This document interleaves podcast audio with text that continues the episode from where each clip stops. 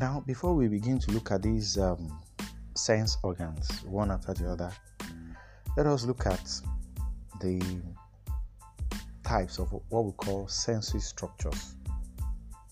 Basically, there are about three types that we are going to come across, um, and each of them they vary in their complexity. So we'll start with the smallest or the most simple of them, then to the most complex of them. The simplest of them, they are sensory structures that we can refer to as um, just sensory neurons, or what we can refer to as primary sense cell. They are just made up of um, simple free dendritic endings or nerve endings and they are scattered around and that is all they are sufficient they are capable of receiving signal and from there sending to the rest of the body. You have a lot of them in the mammalian skin.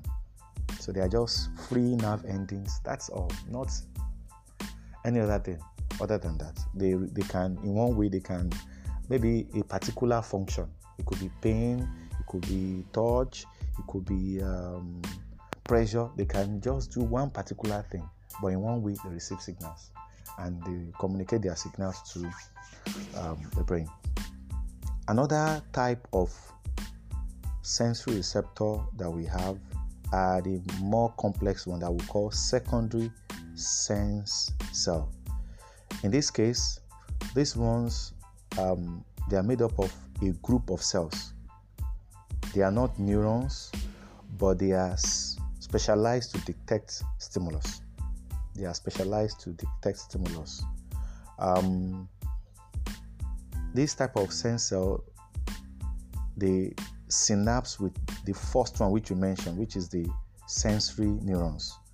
They can, when I when we say something synapse, it means that they can be connected in one way, so that information from one can still be received by the second one.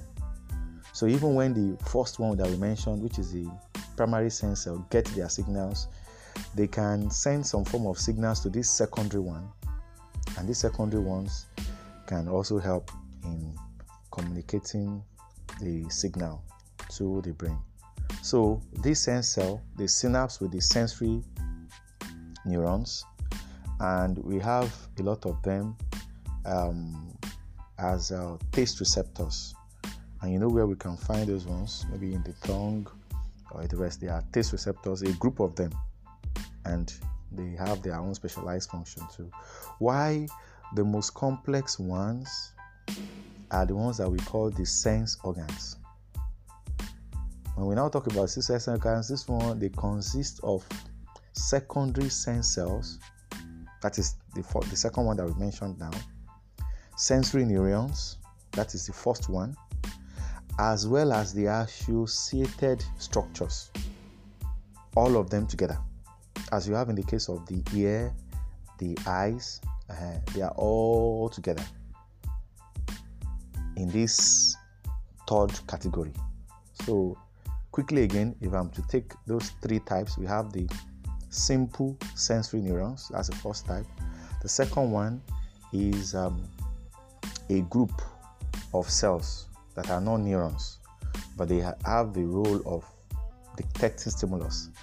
They can now work alongside with the first one, which is the sensory neuron. They can work alongside to receive information. While in the third case, all of them are together, and they, they are the most complex form because in them you have both all the three groups, the sensory neurons, we have the sense cells, and we also have associated uh, structures, as we have in the case of ears, eyes.